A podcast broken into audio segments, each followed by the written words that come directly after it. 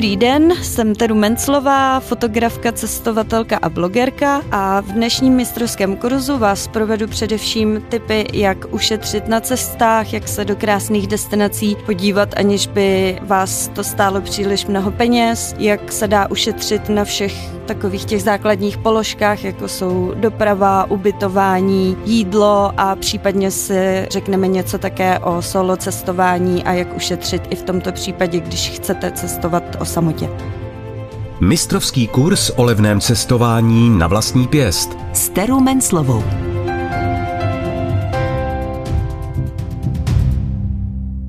Na začátek bych vám ráda řekla, jak jsem to měla s cestováním já a kdy jsem začala cestovat. K cestování mě přivedl asi především Erasmus, který jsem strávila v Madridu. Odjela jsem tam původně na půl roku a z půlročního pobytu se ve výsledku stal rok a půl dlouhý pobyt, kdy jsem procestovala zároveň celé Španělsko, část Portugalska a poprvé si vyzkoušela, jaké to je dostat se do nějaké země jenom s kufrem, batohem a nějak se tam naučit žít a fungovat. Takže tam začala moje cesta a po návratu zpátky do Prahy, tady po tomhle dlouhém pobytu už jsem vlastně věděla, že bych chtěla zažít i další místa a kultury a proto jsem začala víc aktivně cestovat.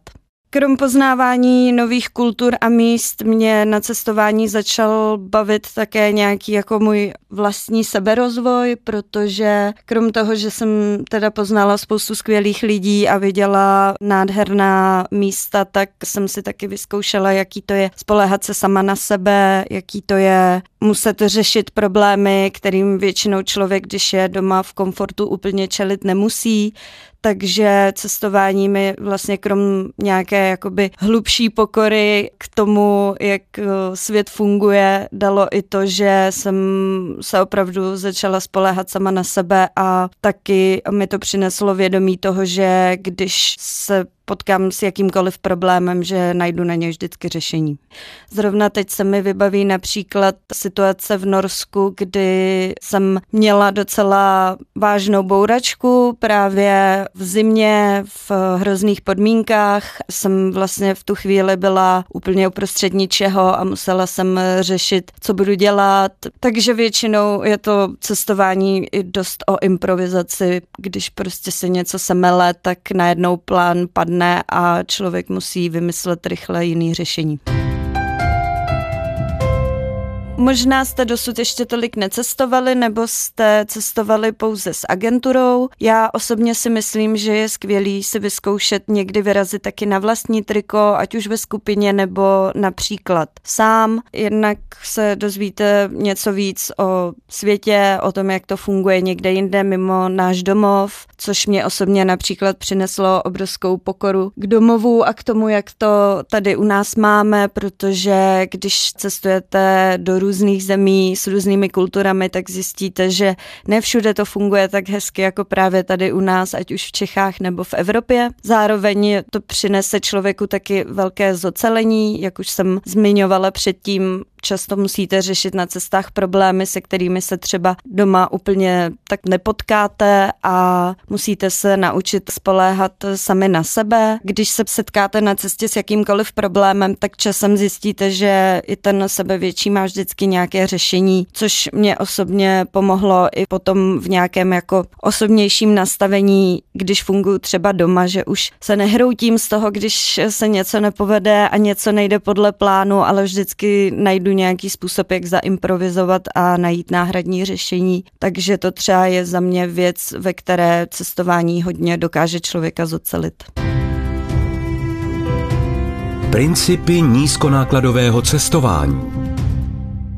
Pojďme si teďka říct, co to low cost cestování vlastně je. Je to způsob, jak ušetřit co nejvíce na cestách a snížit vaše náklady za běžné položky, které musíte při cestování řešit, jako je ubytování, strava nebo například doprava. Loukost cestování se také docela výrazně liší od běžného cestování například s cestovními agenturami právě tím, že musíte všechno docela dobře plánovat a všechno je na vás, takže musíte počítat s tím, že na vás bude ležet docela poměrně velká míra zodpovědnosti. Samozřejmě se to dá také pojmout různými způsoby. Existuje extrémnější způsob low cost cestování, kdy jezdíte například pouze stopem nebo chodíte pěšky, abyste co nejvíc ušetřili za dopravu, případně spíte venku nebo couchsurfujete. Pak jsou méně extrémní způsoby, kdy se snažíte ušetřit na způsobech ubytování nebo dopravě jenom nějaké určité menší částky. Nízkonákladové cestování je samozřejmě spojené i s trošku nižším komfortem. Je to dané právě tím, že člověk jednak na rozdíl od cestování s cestovní agenturou musí řešit mnohem víc všechno sám, přesně si to naplánovat. Zároveň většinou volí trošku jiná ubytování, než jsou luxusní hotely nebo nějaké opravdu hezké penziony, takže je potřeba počítat i s tím, že to nemusí být vždycky úplně nejkomfortnější komfortnější, na druhou stranu většinou mimo ten komfort se nacházejí právě ty skvělé zážitky. Možná se sami sebe ptáte, jestli nízkonákladově můžou cestovat jenom mladí lidé. Já si osobně myslím i tím, že už dávno nejsem studentka a je mi přes 30, že nízkonákladově může cestovat prakticky kdokoliv v jakémkoliv věku. Věřím, že to i pro starší lidi může být zajímavý způsob, jak eh, vystoupit z nějakého běžného komfortu každodenního života a zkusit, jaké to je cestovat sám na sebe, aniž by člověk měl za zády cestovní agenturu nebo jakoukoliv jinou agenturu, která mu pomáhá tu cestu naplánovat. Plánujeme levnou dovolenou. Ubytování. Teď jsme si vysvětlili, co to nízkonákladové cestování je a nyní bychom si mohli říct, za jaké položky a jakým způsobem můžete ušetřit, když se vydáte na jakoukoliv cestu. První, co se nabízí a za co se většinou nejvíc utrácí z hlediska rozpočtu na dovolenou, je samozřejmě ubytování, protože každý chce mít kde složit hlavu. A zde bychom se mohli podívat jednak na ty méně extrémní způsoby a jednak na ty extrémnější. Co se týče těch méně extrémních způsobů, tak samozřejmě nemusíte se ubytovávat v nejluxusnějších hotelích. Existují také menší rodinné penziony, existují hostely, kde sice musíte sdílet pokoj s vícero lidmi a je to možná na úkor určitého komfortu. Na druhou stranu v takovém případě už jste schopni ušetřit tisícové částky za týdenní pobyt.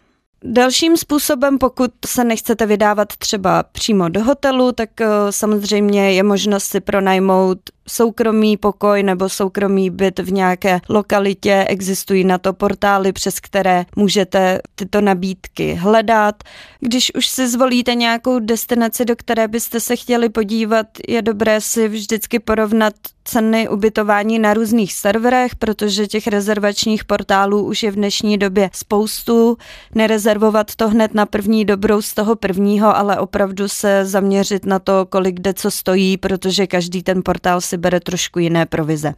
Existují také způsoby ubytování, kdy můžete stále bydlet v hezkém domě nebo bytě a v podstatě za to neutratit ani korunu. Přes určitý portál se skontaktujete s někým, kdo v dané destinaci žije a nabízí třeba gauč právě u sebe doma, kde můžete přespat. U tohoto způsobu ubytování jenom musíte počítat s tím, že většinou se očekává nějaká kulturní výměna na oplátku, takže ten člověk, u kterého třeba budete ubytovaný, tak bude chtít se s vámi nějakým způsobem bavit, třeba vás někam vezme a rád vás pozná. Pro mě osobně jako pro docela velkého introverta tohle nikdy nebylo úplně funkční, ale věřím, že spousta lidí cestuje i kvůli tomu, aby poznala místní, takže tohle je určitě skvělý způsob. Dalším způsobem, kdy nemusíte utratit ani korunu, je například výměna vašeho bytu za jiný byt v jiné destinaci. Na to existují také portály, kde můžete zaregistrovat váš byt nebo chatu nebo jakékoliv ubytovací zařízení a posléze s lidmi z jiných destinací se dohodnout na výměně. To znamená, že vy pojedete do jejich bytu, dejme tomu třeba na Kanárských ostrovech a oni pojedou za vámi do Česka a takhle si vyměníte domov na nějakou určitou dobu. A velmi zajímavým způsobem, kdy můžete také ušetřit, je třeba to, že spousta lidí odjíždí na dovolenou a hledá někoho, kdo by se postaral o jejich domácí mazlíčky, zatímco budou pryč, takže existují také portály, kde vlastně lidé poptávají právě to, aby jim někdo pohlídal kočku nebo pejska s tím, že můžete zůstat ubytovaný přímo u nich. A pak jsou samozřejmě ty extrémnější způsoby, kdy máte opravdu už nízký komfort, protože spíte třeba venku nebo pod stanem nebo v kempu, to už záleží na vás a vašich preferencích a také na destinaci, kam se vydáváte. Já osobně hodně cestuju do přírody a do hor, kde ráda právě volím třeba i tu cestu, že spím skutečně venku, například jenom v bivakovacím pytli nebo někde pod Širákem. Samozřejmě můžete takhle spát i ve městech. Znám spoustu cestovatelů, co třeba našlo zajímavé místa někde na střechách nebo různě v zákoutích, kde také se dá přespat. Tady jenom je potřeba pak myslet na vlastní bezpečnost, protože samozřejmě ne všechna města jsou skutečně bezpečná. Doprava. Další významnou položkou při cestování je samozřejmě doprava. Tady si můžeme projet jednotlivé způsoby od toho vlastně nejnákladnějšího, což je většinou letecká doprava, až po ty nejméně nákladné. U letecké dopravy je způsobu, jak ušetřit rovněž několik a asi takovým tím nejzákladnějším, který se nabízí, je využívání různých slevových portálů. Před každou rezervací je vždycky dobré ověřit si, odkud přesně poletíte, kolik vás čeká přestupů a také jakými aerolinkami. Typickým příkladem jsou nízkonákladové aerolinky, u kterých musíte počítat s tím, že pokud si sebou budete chtít vzít příruční zavazadlo nebo větší kufr, většinou si za to připlatíte. Já osobně nejradši využívám vyhledávače, které srovnávají ceny různých dopravců. Typicky si vyberu destinaci, kam se chci podívat a přes funkci srovnávání dat potom hledám nejlevnější termín. Zároveň je možnost také, když chcete skutečně cestovat do konkrétní destinace, tak vyzkoušet a porovnat si ceny letenek i z jiných letišť, která jsou v dojezdové vzdálenosti z vašeho bydliště. Takhle z Prahy je to typicky třeba Mnichov, Berlín a další jiná velká letiště. Takhle se mi to osvědčilo třeba teď v listopadu, když jsem letěla do Lisabonu a hledala jsem si letenky z Prahy, které vycházely za nějakých 10 tisíc, zatímco z Mnichova jsem zaplatila asi 3 tisíce, tudíž jsem ušetřila vlastně velkou část peněz právě jenom takhle na letence díky tomu, že jsem letěla odinut. Takže je dobré si vždycky porovnat nejen ten daný termín, ale zároveň také místo odletu. Levnější než letadlo bývá často například autobus nebo vlak. V tomto případě bych doporučila se podívat na různé dopravce a služby, které zajišťují tenhle typ přepravy a pravidelně kontrolovat, jestli zrovna třeba nenabízejí nějakou akci. Typicky to bývá o prázdninách, kdy si můžete koupit nějakou neomezenou jízdenku a poté cestovat po různých místech Evropy právě v rámci tady téhle konkrétní jízdenky letenky a zaplatíte tak jednu částku a cestovat potom můžete, jak sami chcete a kolikrát chcete. A abychom si řekli také způsoby, kde ušetříte úplně nejvíc, tak to může být například kolo nebo chození pěšky. Spousta cestovatelů volí tyhle způsoby i kvůli tomu, že mají pak lepší možnost dané místo poznat, protože čím pomaleji cestujete, tím zase je větší prostor zažít různé zážitky. Já osobně volím často třeba právě chůzy, protože ráda chodím v horách, ráda chodím dálkové přechody a často to u mě vypadá tak, že zaplatím pouze za dopravu do daného místa a tam už eh, jsem schopná se přepravovat výhradně pěší chůzí. To znamená, že přiletím a rovnou z letiště třeba už vyrážím někam na nějakou dálkovou trasu, takže v tomhle ohledu ušetříte opravdu hodně peněz, protože neřešíte žádnou městskou, neřešíte žádné půjčovné ani nic podobného.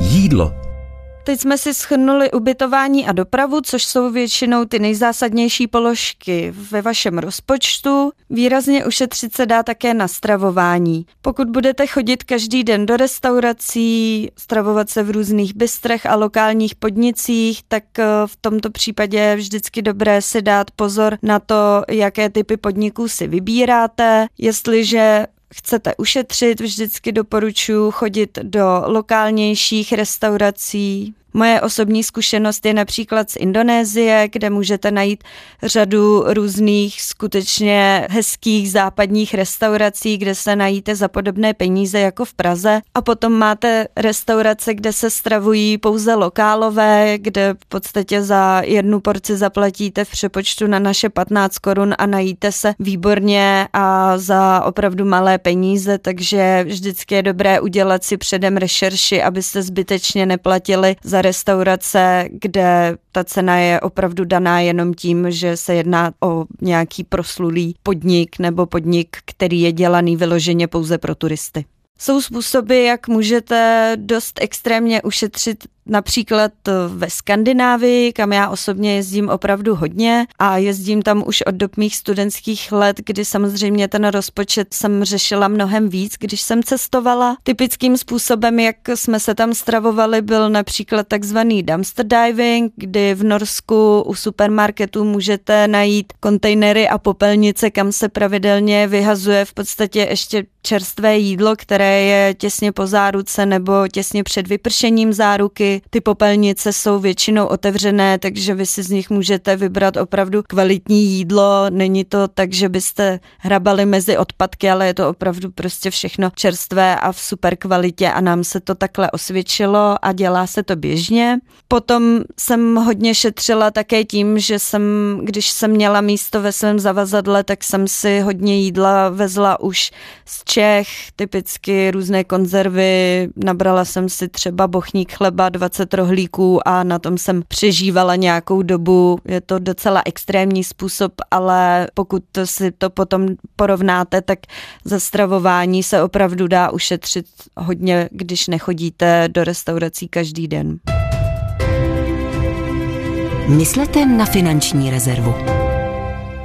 Abychom si to schrnuli, vždycky je důležité si před každou cestou ujasnit, na jakých položkách chcete ušetřit a jaké položky jsou pro vás opravdu nezbytně nutné a klíčové. Samozřejmě každý máme komfort někde jinde, někdo bude chtít ušetřit spíš na ubytování, ale za to mít půjčené auto a mít svobodu pohybu, takže na vás, jaké si stanovíte priority. Abyste měli jasnější představu, řeknu vám, jak si rozpočet připravu na cestu já. Vždycky si rozepíšu jednotlivé položky, ubytování, strava, doprava, další věci, které vím, že budu muset na dané cestě řešit. Jsou to typicky různé vstupy, poplatky, povolení, všechny tady tyhle záležitosti, které si musíte zjistit dopředu. Rozepíšu si to do položek a na každou tu položku si vždycky dám určitý limit, který bych nechtěla přesáhnout a podle tohohle limitu začnu vyhledávat konkrétní věci. Dopravu, ubytování, na místě potom řeším stravování a hlídám si, jestli jsem nepřekročila denní limit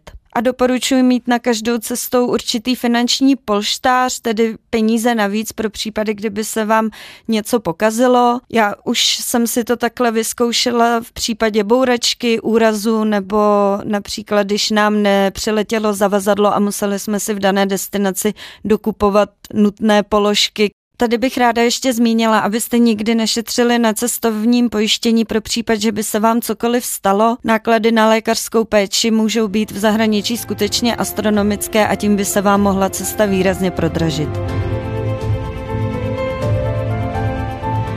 Cestování na vlastní pěst vám přinese pokoru.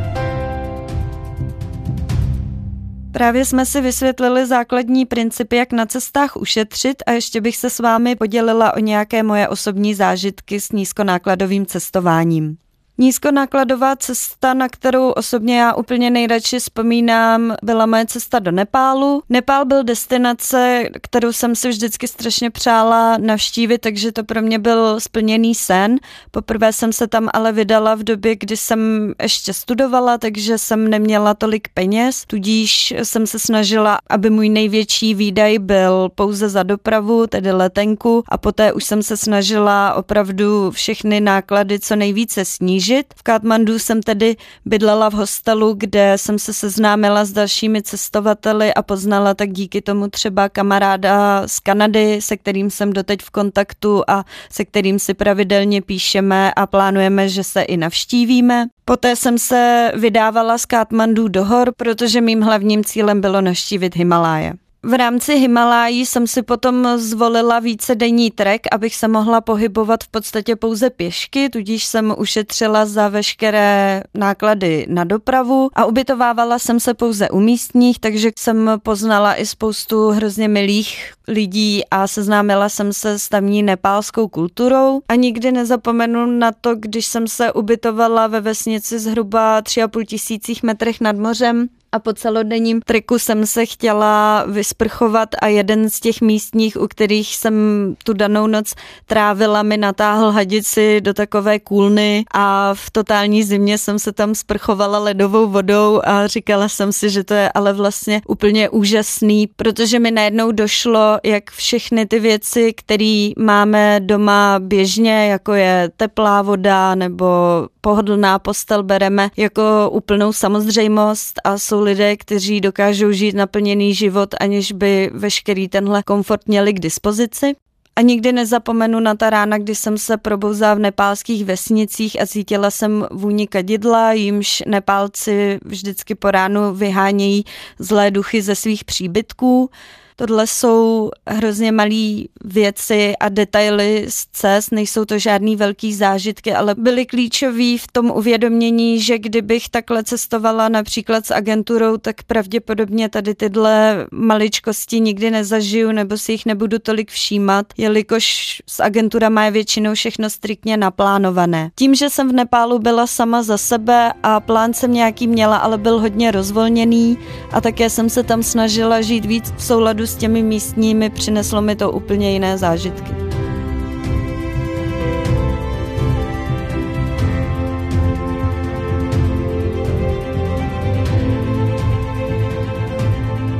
Vážení posluchači, tímhle se dostáváme na konec celé téhle epizody. Doufám, že vám to přineslo spoustu tipů, jak ušetřit na vašich cestách a zároveň třeba i motivaci se na nějakou teďkon v nejbližší době vydat. Zároveň bych vás chtěla pozbudit k tomu, abyste si opravdu vyzkoušeli vět někdy bez agentury, třeba i bez nějakého konkrétního plánu a zkusit si, jaké to je být na cestě skutečně sám za sebe. A zároveň bych chtěla pozbudit především holky, aby se nebáli cestovat sami. Já sama jsem se dřív skutečně bála, ale potom jsem si jednou naplánovala cestu na Island solo a musím říct, že to byla jedna z nejlepších cest, na které jsem kdy byla, kde jsem hodně času strávila sama se sebou, naučila jsem se zase spoustu nových věcí sama o sobě a taky jsem zjistila, že to zdaleka není tak náročný cestovat sám, jak se může zdát tak si to moc užijte a přeju vám spoustu dalších vydařených cest.